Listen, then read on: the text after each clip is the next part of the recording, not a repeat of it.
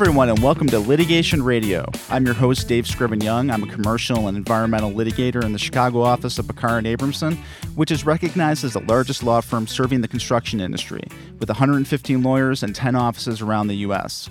On this show, we talk to the country's top litigators and judges to discover best practices in developing our careers, winning cases, getting more clients, and building a sustainable practice. This podcast is brought to you by the litigation section of the American Bar Association. The litigation section provides litigators of all practice areas the resources we need to be successful advocates for our clients. Learn more at ambar.org/litigation. The Constitution provides that the U.S. Senate has the sole power to try all impeachments and requires a two-thirds vote of the Senate to convict. Since 1789, about half of all Senate impeachment trials have resulted in conviction and removal from office. But when it comes to trying a president in the Senate, the odds are much longer, as all three presidents who have faced impeachment trials have been acquitted. My guests on today's show will take us behind the scenes of the most recent impeachment trial of former President Donald Trump to discuss the legal strategy, political realities, and challenges faced by the House managers when prosecuting the president. I'm honored to have as the guest on the show today Congressman Jamie Raskin, the lead House manager for the second impeachment trial of President Trump.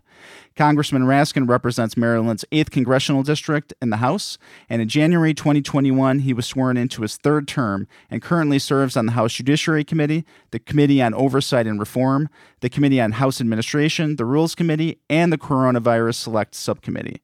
Prior to his time in Congress, Representative Raskin was a three-term state senator in Maryland, where he also served as a Senate Majority Whip. He was a professor of constitutional law at American University's College of Law for more than 25 years. He has authored several books, including the Washington Post bestseller, Overruling Democracy, the Supreme Court versus the American People, and the highly acclaimed We the Students, Supreme Court Cases for and about America's Students. Representative Raskin is a graduate of Harvard College and Harvard Law School. Welcome to the show, Congressman. Well, thank you very much for having me. I'm delighted to do it, Dave. Well, let's just jump right in. I know that a lot of our listeners are very interested in how careers get started, and you were a law professor for many years. Why did you decide to jump into politics? The state senator for my district introduced a bill to dramatically expand the death penalty in Maryland. And when I looked into it, also had introduced a pro-Iraq war resolution and had been blocking marriage equality. And so this was back in 2006. And I just felt that that was antithetical to how most of the people in our community felt about stuff. And I said I was going to run. And people said, you can't run against a 32-year incumbent who was president pro tem of the Senate at the time and the boss of our local machine. And I'd just say, well, why not? And they'd say, well, because you can't run against the machine. And I'd say, well, who's the machine? And they would name like three or four people. And I said, we got 175,000 people in our district. And so those will be the last four people I go talk to. I'll go talk to everybody else first. And my favorite story about that race is when I first announced, the Washington Post had an article quoting a pundit who said Raskin's chances of victory are considered impossible. And then 9 months later, we got 67% of the vote. And they had another article quoting a pundit who said Raskin's victory was inevitable. So it's from impossible to inevitable in 9 months because the pundits are never wrong. Amazing. So for young lawyers or folks who are attorneys and interested in getting into politics, what sort of advice might you have for folks? Well, I would just say nothing in politics is impossible. And nothing is inevitable. It's only possible through the democratic arts of education and organizing and mobilizing people for change. And, you know, sometimes young people come to me and tell me that they want to run for office and they're like, 24 years old or something. And I'd say, well, that's great if this is, the only thing you want to do and you're sure this is it. But I'd say the people I find most effective in the parliamentary process are people who've done something else with their lives. Like when I was in the state Senate, I had colleagues who'd been a chief of police, a farmer, a firefighter. One guy, Andy Harris, who now serves with me in Congress, very right-wing conservative guy, but he was a surgeon, a doctor at Johns Hopkins, and everybody would defer to him on questions about medicine and healthcare, and the guy who was the chief of police, everybody would ask him questions about law enforcement. So a lot of the authority that I've been able to develop in the legislative process is because I was a professor of constitutional law, and I have an independent body of knowledge that I'm able to bring to bear on the legislative process. Well, and it seems that you were, because of that background, the obvious choice to be the lead impeachment manager on the House side on the second impeachment trial of President Trump. Is that why Speaker Pelosi must have thought that that background was obviously very important when selecting you in that role? Yeah, I mean, I was a member of the Judiciary Committee, which is generally a primary jurisdiction over impeachment. I was a member of the Oversight Committee, And I've tried to bring my constitutional law expertise into the process by making difficult concepts and controversies clear to my colleagues and clear to the country. Of course, I was also there on January 6th and was there with my daughter Tabitha and my son-in-law Hank. And so I was also deeply affected and invested in, the whole process. Absolutely. And kind of getting into the impeachment trial, I thought, one of the more fascinating parts of it was, when you sort of delved back into your constitutional law experience and actually talked about one of your students and co-managers, Congresswoman Plaskett from the Virgin Islands. Talk a little bit about that relationship, and she obviously did a great job during her presentation, but talk a little bit about her and your role with her. Well, yeah, I mean, Stacy Plaskett and I have been close for decades. She was my student, and I actually taught her criminal law and procedure and encouraged her to become a prosecutor, which she did. And I thought she'd make a great prosecutor. And she was always a little bit conservative for my taste, but most people are. And but I've just loved her as long as I've known her, and she's brilliant, and she's a dazzling lawyer. And so for me, as lead impeachment manager, I was blessed to have her on my side, and we got to work really closely together. And I will always treasure those times that we got to work together, over many weeks. Excellent. Well, let's get into the specifics of the impeachment trial. So, many litigators have been in front of hostile benches or appellate courts or juries. How did your team approach the challenge of getting 17 Republicans to vote to convict a president of their own party? I think people are very interested in how you were able to tailor your arguments, or if you didn't, what was the strategy behind that? Well, I rejected the idea that we were looking for 17 Republicans because that accepted all of the partisan premises that some of our Republican colleagues were advancing, like Ted Cruz and Marco Rubio and Rand Paul. I mean, I was going, the reporters would say to me, can you get to 67? Can you get 17 Republicans? And I'd say, you know what? I don't think so, but I think we might be able to get to 100 because I think we're going to put on such a devastating presentation of the facts of the case and such a compelling argument about how impeachment and conviction and removal and disqualification are the only appropriate constitutional responses to what we just saw, that the whole Senate would get swept away with it. And I think that, up until the very end, I was entertaining the notion that the GOP senators would really come with an open mind, but they never laid a glove on the factual evidence that we produced, and their constitutional arguments, which you probably saw, were tremendously slipshod and superficial. And I thought that we demolished them. But I knew it would be hard to win by 67 because if you're the 17th Republican vote, there's going to be all kinds of pressure brought down on you not to do it. But if there's a cascade of public opinion, and the GOP just says, with Mitch McConnell's leadership, we've got to do this for the country, we got to do this for the Constitution, and we've got to do it for our own party, because Donald Trump will destroy us if we continue to bow down to him like some sort of religious cult leader. That was my hope, that we would create a dynamic of action and understanding which would cause the bottom to fall out on the Trump defense. And the irony is, I think we kind of did that. I think that, some of the news commentators were describing it as like the greatest mismatch of a prosecution team and a defense team that they'd ever seen. And that wasn't because of the personnel. That was because of the case that we had versus their lack of any defense or alibi at all. Well, and the facts did not seem to be in dispute, but the Trump lawyers seemed to take head on that the very issue of the politics, that this was a politically motivated prosecution using a video montage of Democratic politicians using, certain language. And did you feel that your side, that the prosecution side, did enough to sort of overcome those arguments by President Trump's lawyers?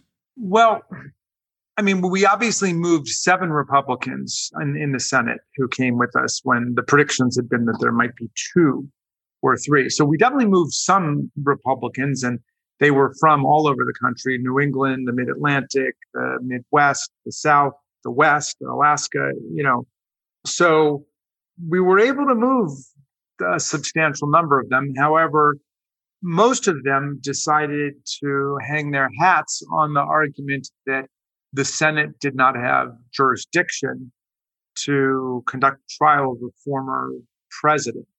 That jurisdictional argument was actually raised and rejected and settled on the first day of trial, but the president's lawyers, Trump's lawyers, continue to push it throughout the trial. And I think, obviously, if you saw McConnell's speech afterwards, you'll understand that that was what he said, because he said that the prosecution team had basically made our case, that he agreed with us that Trump was singularly, morally, ethically, factually responsible for the events and had incited the insurrection. But he said he didn't think that the Senate could conduct the trial. That was totally at odds with more than 2 centuries of Senate precedent where former officials were tried. And it also is totally in tension with the language of the Constitution, because Trump was impeached while he was president for conduct he committed while he was president. And the Senate's responsibilities under Article 1 are to try all impeachments. And this was an impeachment. So that didn't seem like a tough logical syllogism for most people. But the problem is that Donald Trump does exercise this kind of spellbinding control and stranglehold over the GOP. And that's what we were up against. There were a lot of senators who did not want to be running against a Trump-endorsed primary opponent to their right. And it's interesting also, if you think about the differences between a jury trial or a bench trial and a trial in the Senate, not only do you have these political considerations, but you also have the major differences in that you don't have very basic things like jury instructions or basic jurisdictional questions that can be questioned and answered. That's right. So the jury can get on to the factual determinations. And so talk a little bit more about that, and sort of that there was, it seemed to be no real guiding precedent or guiding for the jurors to go after. President Trump's lawyers were essentially able to say, well, there are many reasons to acquit and just pick one of them. And in regular jury trial, you wouldn't have that. Yeah, they basically said, here's the kitchen sink. Here's some procedural jurisdictional arguments that have already been settled and rejected by the court, by the Senate itself. But if you want to vote to acquit on this basis, that's totally legit. Just throw it into the kitchen sink with our due process argument and our First Amendment argument and our argument that, one of the videos was edited in a way that was unfair, but we won't explain why. They just wanted to add everything together and to create a make-weight argument. So, but look, one day I was sitting there and I made a list of all the reasons I could think of that a Senate impeachment trial is different from a real trial. And I think I ended up with 13 reasons. But start with the jury. When you impanel a real jury, they go through the voir dire process. There's questioning, and the whole idea is to create an impartial jury. That's not even the idea on the Senate side. The senators have. Now, they do have to swear an oath that they will render impartial justice, but they've been elected in a partisan campaign. They work in partisan caucuses. I wanted to introduce a motion to change their seating arrangement so that they wouldn't be seated according to the Democrats here and the Republicans there. But I was told that this would tremendously alienate the Republicans and maybe even some Democrats, and nobody wanted to move their desk and so on. Well, what you ended up with was groups of senators caucusing together and talking on their side. And there were, you know, a couple of days when there were news reports about Republican senators getting together and going to meet with the defense lawyers to help them with strategy. So that's obviously a huge difference from what you would find in a trial. That would be grounds for an automatic mistrial if you had jurors getting together to caucus with the lawyers on one side. Well, and another huge difference is the fact that you didn't have any witnesses. You had some great video evidence that was presented, but no witnesses. And that seemed to be like it was going to be a turning point for the trial. Yes, it would have extended it quite a bit, but it seemed like, you know, to bring live witnesses in to the trial, it would have changed the trial dramatically. But then it ended kind of with a whimper, with a brief stipulation. So what was the thinking behind entering into that stipulation? We got everything that we wanted out of it. The only witness we wanted was Congresswoman Jamie Herrera Butler from Washington, who was prepared to testify that the minority leader, Kevin McCarthy, told her that he'd called Donald Trump on January 6th and said, come and help us. And Trump said, it's not my people, it's Antifa. And McCarthy said, no, it's not Antifa. We're looking at them. It's your people. And then Trump's response was, maybe they just care more about a fair election than you do, Kevin, which basically confirmed everything that we were arguing, that Trump had incited the insurrection. He was continuing to incite the insurrection. He knew exactly what was taking place. He wanted the violence to be taking place, and he also did nothing to help. So we were prepared to call her. The Republicans immediately started threatening that if we got witnesses, they wanted witnesses. And we knew that there were not just Republicans, but Democrats who said that they would agree to GOP witnesses if there were going to be Democratic witnesses. And they said that they were going to call Vice President Kamala Harris. They were going to call Nancy Pelosi. They were throwing all this stuff out there. And the truth was, there were no other witnesses we needed. You know, people are saying, well, why don't you call Kevin McCarthy? Well, because, not to put too fine a point on it, these politicians know how to lie. And so he could say, oh, well, yes, I think the president just didn't understand what was happening. And, you know, when he said maybe they care more about a fair election, really all that he was saying was they were willing to engage in peaceful civil disobedience and I wasn't, or whatever. I mean, you know, the politicians, and forgive me for castigating my own group here, but a lot of them know how to slice the bologna very fine. I mean, there were people who were barricading the doors to try to save us on January 6th who are now out there saying that the whole thing was like an innocent tourist visit, you know? So we had no confidence that calling Kevin McCarthy or Mike Pence, for that matter, would redound to our benefit. The bottom line was we'd proven our case overwhelmingly. We had a staggering volume of evidence that Donald Trump had done everything in his power to recruit the mob, assemble the mob, incite the mob, galvanize the mob, and unleash the mob on the Capitol. The problem wasn't any shortage of evidence. The problem was that you had these senators who were saying, well, maybe all that's true, but we don't think we have jurisdictional authority. And that was simply because of the correlation of political forces within the GOP. They just felt like they could not take on Donald Trump. And so they ended up, I mean, he was the dominant figure by far then, but they ended up elevating his status to something even more extreme, where he's kind of like a cult leader now, and you can't cross him in any way. So we thought that there was very little benefit in going forward once we had extracted the stipulation that she could enter this statement, and it was totally uncontradicted.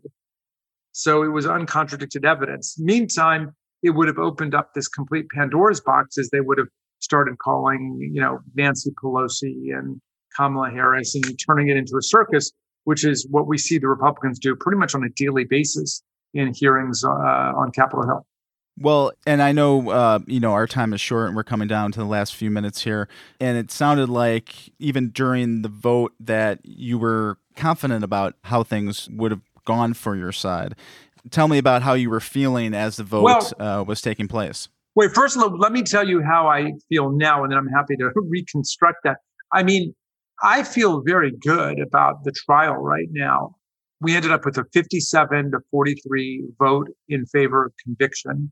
That is a dramatic, bipartisan, and ultimately bicameral statement that the president incited violent insurrection against the Union. So I think although Donald Trump beat the constitutional spread of 2/3, we convicted him in the eyes of public opinion, and that we convicted him in the court of history.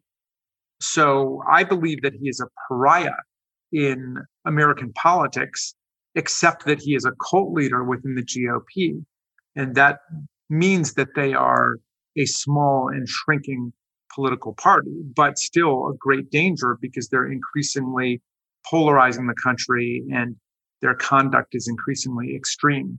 And I really warned my Republican Senate colleagues when they came to talk to me that this would be our destiny as a country. If they didn't convict him, remove him, and disqualify him from holding office in the future, he would destroy the Republican Party. And I think that that is, that supposition is coming to bear right now. So how I felt at the time, I really, maybe one of the things that kept me going was that I believed that we could get to 100. In other words, I thought that there would be such a vast distance between our evidentiary proof in our legal arguments and what Trump's lawyers did that the GOP leadership would just experience the bottom falling out on their defense. And they would have taken it as the moment to cleanse their party of this infection of corruption and unconstitutionality. But they didn't do that. And so I thought things were going well because the balloting was in alphabetical order, and we had Richard Burr from North Carolina, and we weren't expecting him as a necessary vote for us.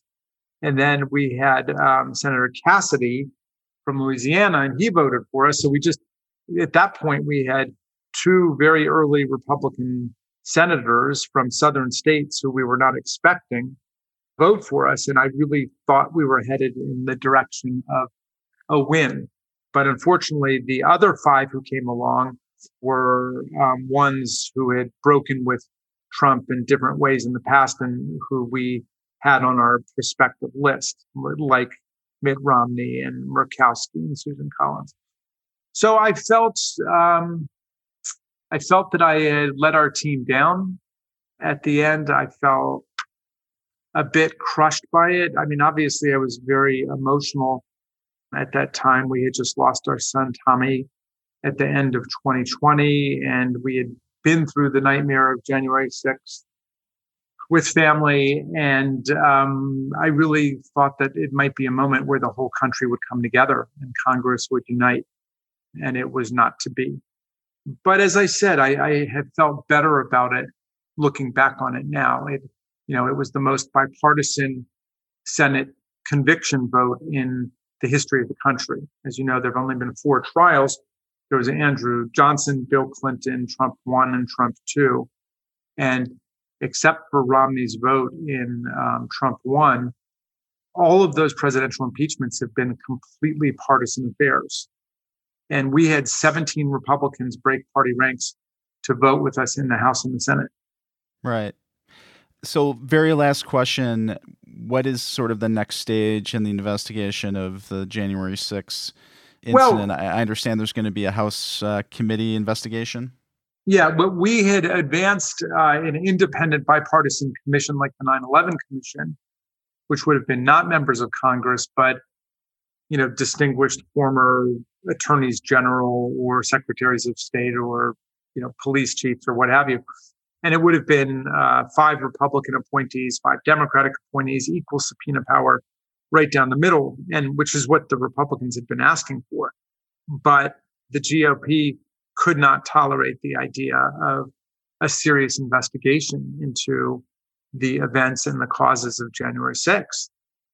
So we, in the House, pushed for a resolution to create a select committee that would investigate. And that's what we did. And We named the members today. I'm one of the members of that select committee. And so we're determined to deliver a comprehensive and authoritative report about what happened and why, and what are the ongoing threats and what do we need to do to address them. Well, I know we'll all be looking forward to that investigation and to that report. And I really appreciate, Congressman, you coming on the show today, giving us your views on the second impeachment trial and the differences and the challenges that you face. So thank you so much for being on the show today. And I appreciate that very much. I mean, remember, people died that day. More than 145 of our officers were brutally assaulted with baseball bats and Confederate battle flags and Trump flags, and lost fingers and eyes, and experienced traumatic brain injury. It's just a nightmare what happened. And we could have lost our democracy that day because it was an attempt to overthrow the counting of the Electoral College votes.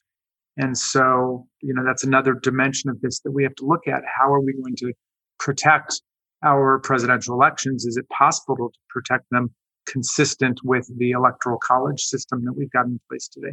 So there's a lot to examine, a lot to look at, and I appreciate your talking to me about sort of the litigation dimensions of this. Yeah, and also, you know, it's really important to remember, as you said, the lives that were lost, but also the great Americans who've been in service of this country. And so thank you for your service. And, you know, even though President Trump was not convicted, whatever your the listeners' political affiliations, you know, we have to remember that everyone at the Capitol is, you know, serving their country and obviously doing the best that they can for their constituents. So thank you again for your service and for being on the show today. I appreciate it. All best to you. Thank you, Congressman.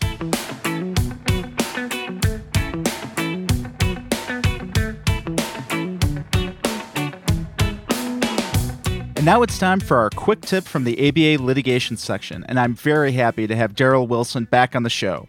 Darryl is an in-house litigator managing global litigation and investigations at Tyson Foods, Inc. in Springdale, Arkansas. Welcome back, Darryl. Thanks, Dave. I'm glad to be here with you. Awesome. Well, I understand you're going to help us out with artificial intelligence today. So what's your quick tip? Thanks, Dave. Yes, today I'll be talking about artificial intelligence and legal issues. I was reading an article in the ABA Litigations magazine, and it was very interesting that it focused on this topic. And so I wanted to take my time today to offer a few tips on artificial intelligence and the legal issues that may arise in using artificial intelligence. As the world evolves, we see that technology is used to aid or assist in many different avenues. This is no different in the legal profession.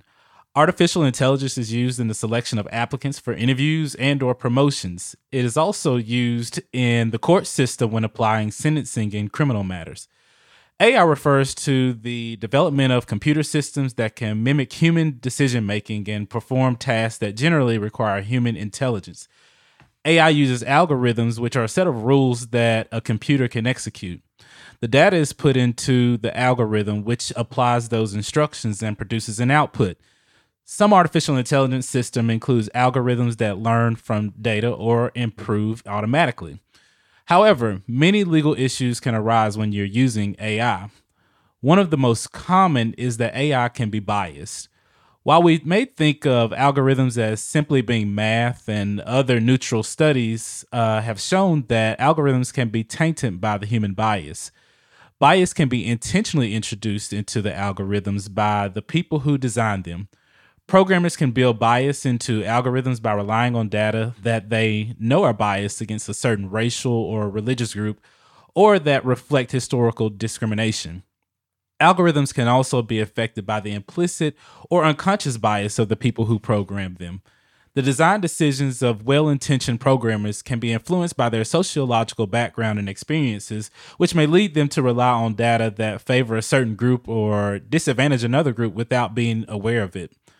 If AI influences a decision as to who gets hired or promoted or receives a pay increase, it can be an instrument of unlawful employment discrimination. An algorithm for ranking candidates for a promotion, for example, can explicitly include an identifier for a race. So bias within AI has been addressed through the Title VII of the Civil Rights Act of 1964, where employment discrimination cases under the Title VII generally fall into two categories. Those are disparate treatment and disparate impact. I want to take the time to kind of mention those two today and kind of explain what those look like when using AI. In disparate treatment cases, the plaintiff must show that the employer intended to discriminate on the basis of some prohibited characteristic. However, the intent is often difficult to demonstrate when the decision maker is not a person, but an algorithm. All right, so I want to actually use an example that I read from this article that I'm referring to from the ABA. And that example is, suppose a black employee alleges discrimination because he was denied a promotion that went to an arguably less qualified white worker. This plaintiff would have to meet the minimal burden of providing facts from which an inference of discrimination could be drawn. The employer, however, could then present evidence that it based its decision on a promotion algorithm and not necessarily from actual employees at the job. At that point, it's the plaintiff's burden of proof to demonstrate that, notwithstanding the seemingly race-neutral basis for its decision, the employer's real motive was discriminatory in nature. The plaintiff might attempt to show that the employer created the algorithm with the intention of favoring white employees, but few employers develop their own AI. Most oftentimes, it's developed by a third party that the employer has a license to use. And the plaintiff might try to demonstrate that the employer knew this and that relying on this tool would have a discriminatory effect. Finally, that plaintiff must strive to demonstrate that the output of the AI tool was dependent on output from the employer and that the employer knowingly provided this biased data. And that is an example of the disparate treatment. So here, another one is disparate impact. The disparate impact cases, the employer uses a facially neutral method for allocating employment benefits, which is claimed to have an effect discriminating on the basis of prescribed characteristics such as race. A promotion algorithm may be a neutral tool, and to challenge it, the plaintiff need not show discriminatory nature, but would likely rely on statistical analysis demonstrating that the use of AI resulted in white candidates being favored over black candidates for promotion after controlling the factors other than race. Once the plaintiff has demonstrated that the algorithm has a disparate impact, the employer is entitled to demonstrate that it nevertheless performing a legitimate function here. The selection of qualified applicants for the promotion was based on this algorithm.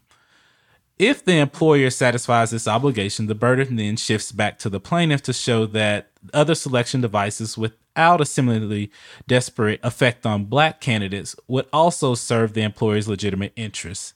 Thus, the plaintiff must not only demonstrate the differential impact of the algorithm, but it must also identify an alternative, non-discriminatory selection method that meets the employer's needs. Legally, it seems that there are many hurdles still left to overcome with the use of AI. However, with proper bias training for programmers and additional time to knock out some kinks, AI can help to move the world forward. And Dave, that has been my tip on artificial intelligence, and I thank you for having me on the show today. Excellent. Well, really interesting food for thought, Darryl. Really appreciate it. I guess it's true what they say, that the output is only as good as the input. And I really appreciate you bringing this information regarding artificial intelligence to the table. Thanks a lot. Excellent. Well, just as a reminder to everyone, this helpful content is available free to ABA litigation section members through publications like Litigation Journal, which is published quarterly and is the preeminent journal in the field of trial practice. To find out more information on how to become a litigation section member, go to ambar.org/litigation. And that's all we have for our episode today. And I want to thank Samantha Brown, Josie Farron, Diane Blagman, and Ruth Bahayakna, who helped me with guest preparation and booking. And as always, my gratitude goes out to the co-chairs of the Litigation Section's Audio Content Committee, Josh Jones and Tyler True, as well as Michelle Oberts, who's on staff with the Litigation Section. The show was produced fabulously by Rich Rivera. Thanks so much, Rich, for your great work. And thank you to Lawrence Coletti and our audio professionals from Legal Talk Network. And last but not least, thank you so much for listening. I'll see you next time.